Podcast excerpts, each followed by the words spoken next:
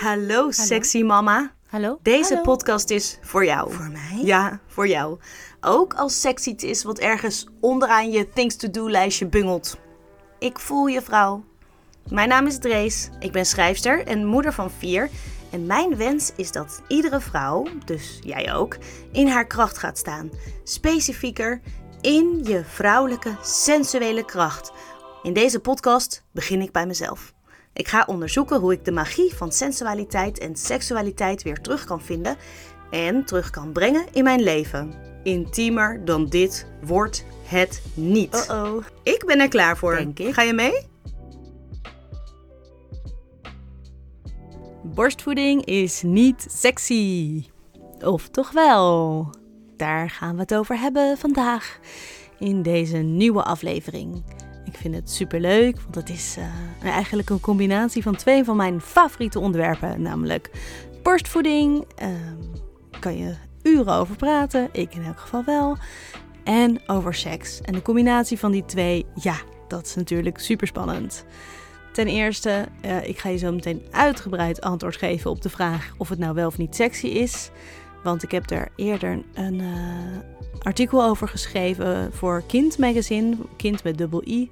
Als je het nog niet kent, check het eventjes. Kind.nl met dubbel I dus. Ja, over precies deze vraag. Dus ik, hoor, ik merkte de laatste tijd dat ik in mijn podcast af en toe iets zeg over seks en over borstvoeding. Ehm, ik heb bijvoorbeeld een keertje een podcast gemaakt over dat ik s'nachts borstvoeding gaf aan eh, mijn lieve dochtertje. Terwijl ik eigenlijk eh, midden in een sekssessie zat en dat ik mij probeerde over te geven aan dat kleine meisje wat bij mij aan de borst zat.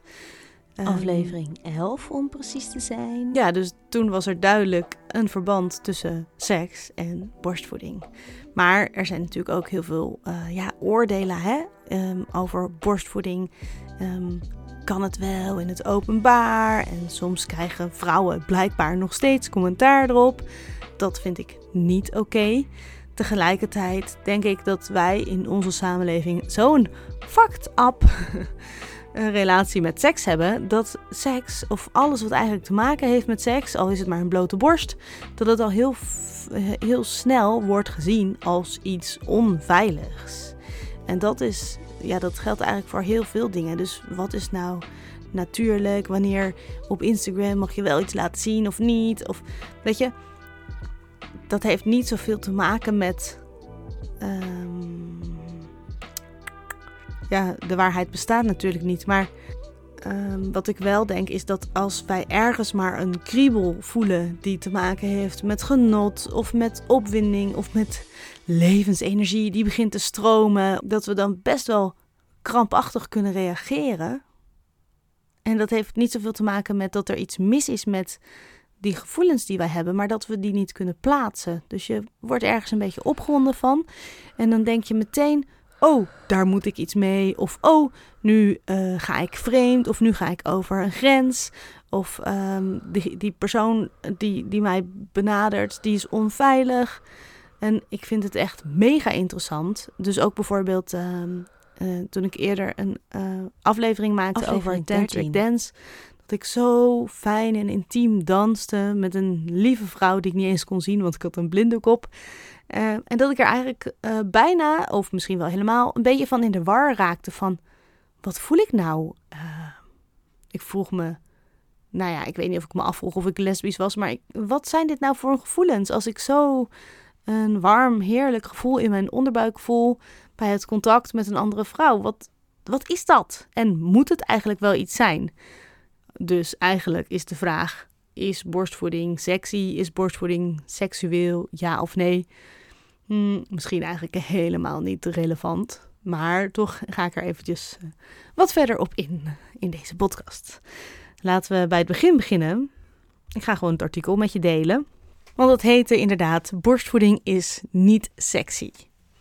Met niet tussen haakjes, want het is wel en ook niet. Komt-ie.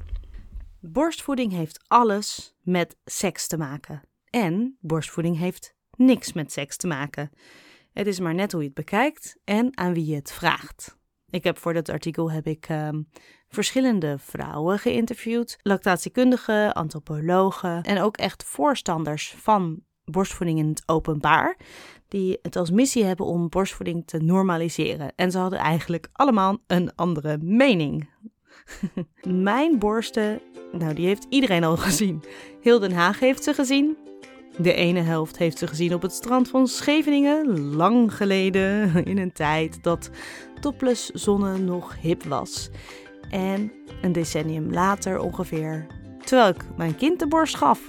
Mijn kinderen moet ik zeggen, want ik heb er inmiddels vier en ze hebben allemaal borstvoeding gehad. En de jongste krijgen nog steeds borstvoeding. En ik doe dat dus echt overal. In het park, op het strand, datzelfde strand waar ik vroeger topless lag, waar ik nu trouwens weer topless lig. Ehm, maar ook in de tram of in de supermarkt. Echt overal en nergens. Inmiddels uh, heb jij misschien mijn borsten ook al wel gezien ergens in een tijdschrift of in de krant. Want ik ben wel eens uitgenodigd om iets te zeggen over borstvoeding in het openbaar uh, voor het AD. Maar goed, die borsten, die heeft iedereen dus al gezien. Um, of het nou was omdat ik topless aan het zonnen was of omdat ik aan het voeden was. Het waren twee keer dezelfde borsten, maar in een andere context. Dat is heel normaal, toch? Nou, het schijnt dus dat er nog steeds mensen zijn die commentaar leveren op borstvoeding. Maar gelukkig krijgen niet alle voedende borsten commentaar. Maar we kennen wel allemaal voorbeelden hè, van vrouwen die bijvoorbeeld uh, worden uitgenodigd om apart te gaan eten in een restaurant. Of die gevraagd worden in een winkel om naar de speciale borstvoedingsruimte te gaan met alle goede bedoelingen. Ja, en dan zijn er nog van die momentjes dat mensen opmerkingen maken. Mm, iemand zei een keer tegen mij: Oh, ik wou dat ik die baby was. En ik vond het wel een soort van grappig of zo, maar nu dat ik erover nadenk. Is het eigenlijk best wel ongepast dat mensen dat soort dingen zeggen? Laat me. Ja, in het boek ehm, Positief over borstvoeding van Amy Brown staat ook iets over meerdere functies van een lichaamsdeel. Dus mijn borsten hebben meerdere functies en dat is eigenlijk helemaal niet zo raar. Zij geeft het voorbeeld van lippen. Lippen komen in de meest vreemde situaties terecht. En toch vindt niemand het raar als je je lippen laat zien. Net als handen, die hebben ook verschillende functies. Maar die hoef je niet de hele dag te bedekken. Terwijl je, ja, hele seksuele dingen kunt doen met je handen. ja, en die borsten zijn zo geseksualiseerd dat je die blijkbaar niet meer kan laten zien. En dat komt natuurlijk doordat we niet meer gewend zijn om borsten te zien in wat eigenlijk hun misschien wel belangrijkste functie, of zeker weten belangrijkste functie is, om te voeden. Dat zijn we dus helemaal niet meer gewend, gek genoeg. Daarom zijn er dus vrouwen en hele verenigingen die het belangrijk vinden om borstvoeding te normaliseren, die zoveel mogelijk blote voedende borsten laten zien. Nou, hartstikke goed idee. Ik doe er aan mee. Ik geef ook overal borstvoeding, niet omdat ik zo ontzettend de voorvechter ben van borstvoeding normaliseren, maar omdat ik het inmiddels gewoon echt serieus normaal vind. Nou, aan de ene kant zou ik borstvoeding en seks graag van elkaar willen scheiden, want ze zijn dus inderdaad bedoeld om te voeden. En verder, eh, niet zeiken. Maar is het wel waar en is het wel realistisch wat ik zeg? Ik bedoel, borsten zijn nu eenmaal geen lepel. Ze zijn meer dan dat. Of in ieder geval, dat waren ze voordat ik moeder werd. Ja, en op het moment dat ik mijn babytje aan de borst legde nadat ik uh, gebaard had, is toen als bij toverslag de erotische aantrekkingskracht van mijn borsten verdwenen? Nou, kunnen we wel een keiharde scheiding maken tussen het ene en het andere? Ik denk het niet. Sterker nog, er is nog een fysiologisch verschijnsel wat eigenlijk bewijst dat borstvoeding en seks wel degelijk heel veel met elkaar te maken hebben. En dat is de oxytocine het knuffelhormoon oxytocine. En dat is onmisbaar voor het toeschieten van de melk. En het is ook hetzelfde hormoon dat vrijkomt als we vrijen. De Franse gynaecoloog Michel Audin noemt die oxytocine als de rode draad tussen het vrijen, het baren en het voeden. Oxytocine tijdens de seks zorgt namelijk voor, let op, de sperm ejection reflex. En tijdens het baren zorgt het voor de fetal ejection reflex. En vervolgens bij het voeden voor de milk ejection reflex. Niet alleen bij moeders komt die oxytocine vrij, maar ook bij de baby's. Die genieten zo dat de oxytocine gaat stromen. Hmm, dat kan je ook zien, hè? Sommige baby's die zien er gewoon orgastisch uit. Moet je maar eens kijken hoe een babytje kan genieten met een hele lijf met rollende oogjes en gekreun. Ja, je zou wel eens denken dat hij een orgasme krijgt. Wie zal het zeggen? ja, en ik zie wel meer uh, parallellen tussen seks, liefde, borstvoeding. Want je moet bijvoorbeeld ook om echt goed te kunnen voeden, helemaal ontspannen. Je moet je hoofd uitzetten en echt even lekker ervoor gaan zitten. Net als bij seks eigenlijk. Dan kan je je pas openen. Ik heb wel eens gehoord dat iemand heerlijk ging tongzoenen en dat dan de melk toeschoot en dat, dat ze dan lekker een vol uh, flesje vol kon pompen. Supergoed idee, toch? Of wat dacht je van een vrouw die zei: Ik masturbeer mijn tepel even voordat ik ga kolven? En zo is het. Je tepel wordt stijf, net zoals een klit of een penis dat doet. Ja, nu wordt het dan misschien spannend hè, als ik dat soort dingen zeg. Ook in het boek van Sheila Kitzinger, dat boek heet Birth and Sex, staat dat het toeschieten van de melk juist heel lekker kan aanvoelen.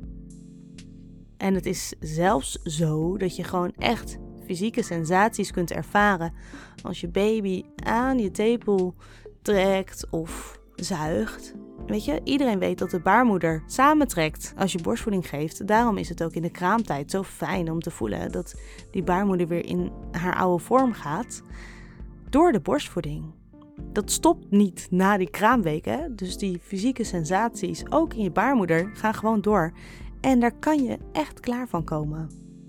En volgens dus Sheila Kitzinger, die schrijfster van het boek Birth and Sex, voelen sommige vrouwen zich daar schuldig over of schamen ze zich. Maar dit intense fysieke plezier is dus normaal. En stel je nou voor dat je het gewoon kan omarmen en dat je het kan toelaten. Sterker nog, ik denk dat de sleutel tot succesvol borstvoeding is toch wel voor een groot deel overgave. Want je zit gewoon met je baby en je kan meestal geen kant op. Je moet echt even dat rustmomentje pakken. En stel je nou voor dat je helemaal kan voelen met je hele lichaam. Dat je inderdaad die oxytocine gaat aanmaken. Dat je een beetje loom wordt. Dat je het samentrekken voelt van je baarmoeder. Weet je, laat het gebeuren. En geniet ervan. Maar goed, dat helpt niet voor dat gekke beeld wat mensen hebben over of borstvoeding nou sexy is. Of, huh? Was dat nou? Dat mensen raar kijken als je borstvoeding geeft, omdat ze er misschien wel opgewonden van raken of ongemakkelijk. Dat je je kunt overgeven aan de borstvoeding en dat je daar ja, ook echt fysiek iets van kan gaan voelen, gaan stromen. Ja, dat is voor jou. Dat is voor de moeder. Dat houden we gewoon voor onszelf. Het is privé. En ja, jij en ik weten dat als je buiten de deur je kind de borst geeft, dan ben je absoluut niet bezig met seks. Integendeel. Maar toch, borstvoeding heeft wel degelijk effect op de mensen om je heen. Dat is gewoon zo. Al is het maar om de intimiteit die je ziet tussen een moeder en een babytje. Dat wekt een reactie op. Uh, in het gunstige geval vinden mensen het fijn en lief en gaat bij hun ook de oxytocine stromen. Niet omdat ze per se geil worden van wat jij aan het doen bent, maar um, ja, het geeft dus wel een fysieke reactie. En ook als je bijvoorbeeld, dat weet je misschien wel, als je baby dan wat groter, nou ja, wat groter, na drie maanden of zo. Als hij dus wat meer zijn hoofdje kan bewegen, dan gaat hij ineens om zich heen kijken. En dan zit je daar met je blote tepel, wat je eigenlijk van tevoren helemaal niet had bedacht. Ja, en die tepel, die is dan weer zo ontworpen dat je babytje hem goed kan zien. Die is lekker donker van kleur en rond en groot die trekt gewoon de aandacht. Daar is hij voor ontworpen. dus je, ja, dat een ander, als je op een terrasje zit, daar ook naar kijkt, dat is eigenlijk niet meer dan normaal. Nou, en in het slechtste geval, of eigenlijk ja, best een beetje verdrietig misschien wel, voelen mensen zich ehm, onprettig bij jouw borstvoeding, omdat ze misschien wel zelf niet hebben gekregen wat ze nodig hadden. Nu wordt het een beetje glad ijs, want wie ben ik om te zeggen dat iemand anders niet heeft gekregen wat hij nodig had? Maar eh, toch kan ik me behoorlijk vinden in de theorie dat als je bijvoorbeeld als kind niet kreeg wat je wilde, en dat geldt eigenlijk voor bijna iedereen van onze generatie en van de vorige generatie, dat het normaal was om kinderen te laten huilen. En inmiddels is het officieel erkend dat het laten huilen van kinderen ervaren wordt als traumatisch. En dat gaat dus gepaard met uh, een verhoogd niveau van stresshormonen, met een verhoogde hartslag, met verhoogde bloeddruk. Het staat op zo'n lijstje, het lijstje van de Adverse Childhood Experiences. ACEs worden die ook wel genoemd. Ja, en stel je nou voor dat dat ergens bewust of onbewust in je achterhoofd zit en je ziet bij je partner of bij je vriendin dat dat andere wezentje, dat nieuwe babytje wel krijgt wat jij niet hebt gekregen, dan kan het zomaar zijn dat je jaloers wordt op de intimiteit van je partner met die kleine baby. Het schijnt dus dat het best wel vaak gebeurt en dat kunnen we wel afkeuren. Hè? Kunnen we van alles van vinden. Maar misschien is het wel gewoon een soort van trigger. En uh, ja, natuurlijk is het een trigger. Een stukje van een trauma, wat dus reageert op het zien van die baby. Nou, en daar kunnen we ook wel een beetje begrip voor hebben. Want het kan gewoon iets heel dieps, ja, iets heel dieps raken. Wat ik dan wel weer een heel geruststellend iets vind. Als het gaat over seksuele opvoeding, dan speelt borstvoeding daar ook zeker een rol in. Daarmee zeg ik niet dat als je geen borstvoeding geeft, dat het niet gaat. Maar als je dus, um, als je heel vaak huid op huid contact hebt, dan krijg je ook een soort imprint over hoe je om kunt gaan met intimiteit. Hoe comfortabel ben je eigenlijk met lichamelijk contact? Nou, de basis daarvoor wordt dus in de babytijd al gelegd. En als baby mag je helemaal overgeven aan een ander lichaam dat zich bloot beschikbaar stelt voor jou. En ja, een kind dat aan de borst is, krijgt dus automatisch de ervaring van gekoesterd worden. Mm, honderdduizend keer per dag, voor mijn beleving, nee. Uh, acht keer per dag, tien keer per dag, vijftien keer per dag.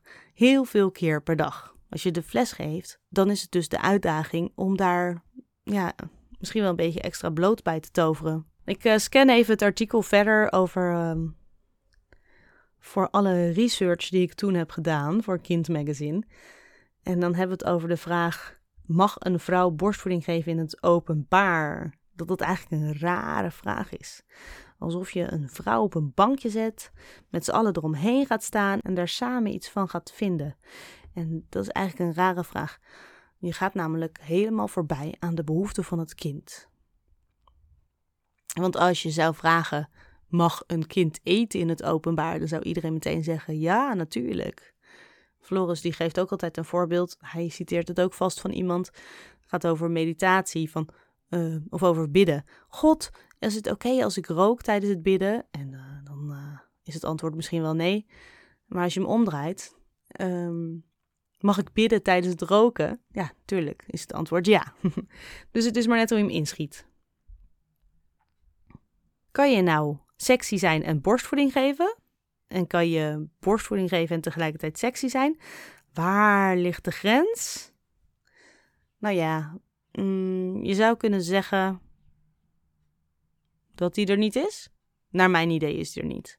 Weet je, voel je gewoon fijn bij wat je doet.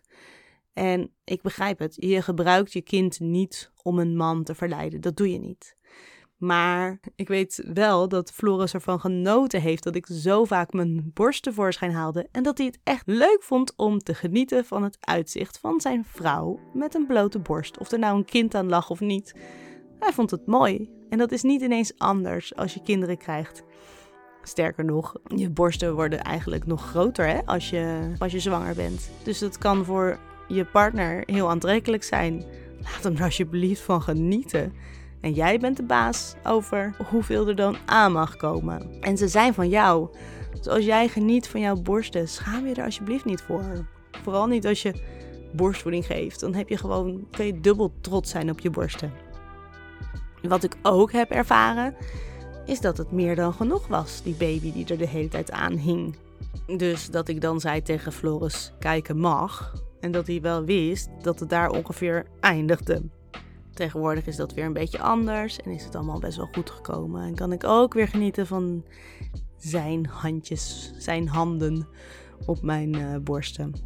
Maar er was dus ook een tijd dat mijn borsten het zo druk hadden met het voeden van de kinderen dat hij er vandaan moest blijven. En dan vond ik het wel grappig dat ik hem een soort van. Dat ik ook hem gewoon een beetje kon sussen. Door te zeggen: kijk maar naar mijn mooie borsten. En een ander keertje ben je ook weer aan de beurt, liefje. er is ook iets met dat je als moeder eigenlijk zo'n heilige Madonna moet zijn. Hè? Het liefst nog een maagd, wat natuurlijk een totale contradictie is. Seksueler dan moeder zijn wordt het eigenlijk niet. Want hé, hey, wat is de voorwaarde om moeder te worden? Maar het is inderdaad zo. Als moeder ben je een heilige Madonna. En het kind is natuurlijk de onschuld zelf. En daar is weinig ruimte voor nuance. En sensualiteit, dat is dan nog wel een dingetje wat we nog enigszins kunnen uh, aannemen. Want sensualiteit, het gaat over iets wat fijn en prettig is.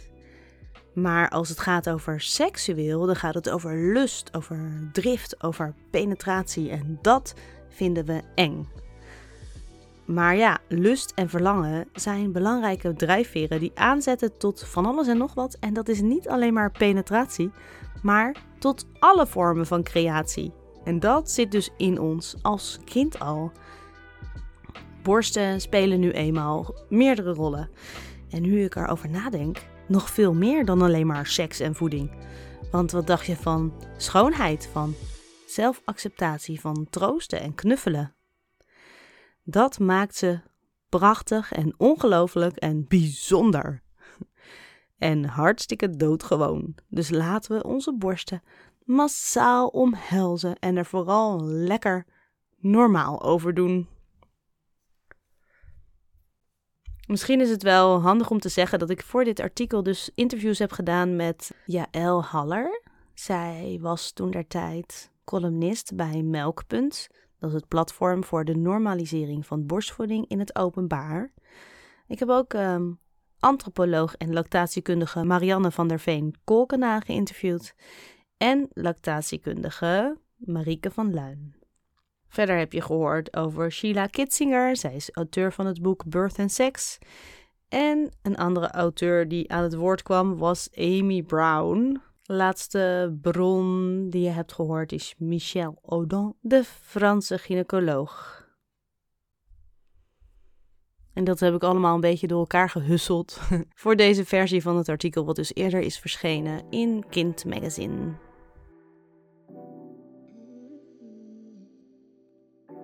Dankjewel dat je hebt geluisterd. Ik voel me best een beetje vereerd dat je, ja, dat je aandacht hebt gehad voor, voor mijn podcast.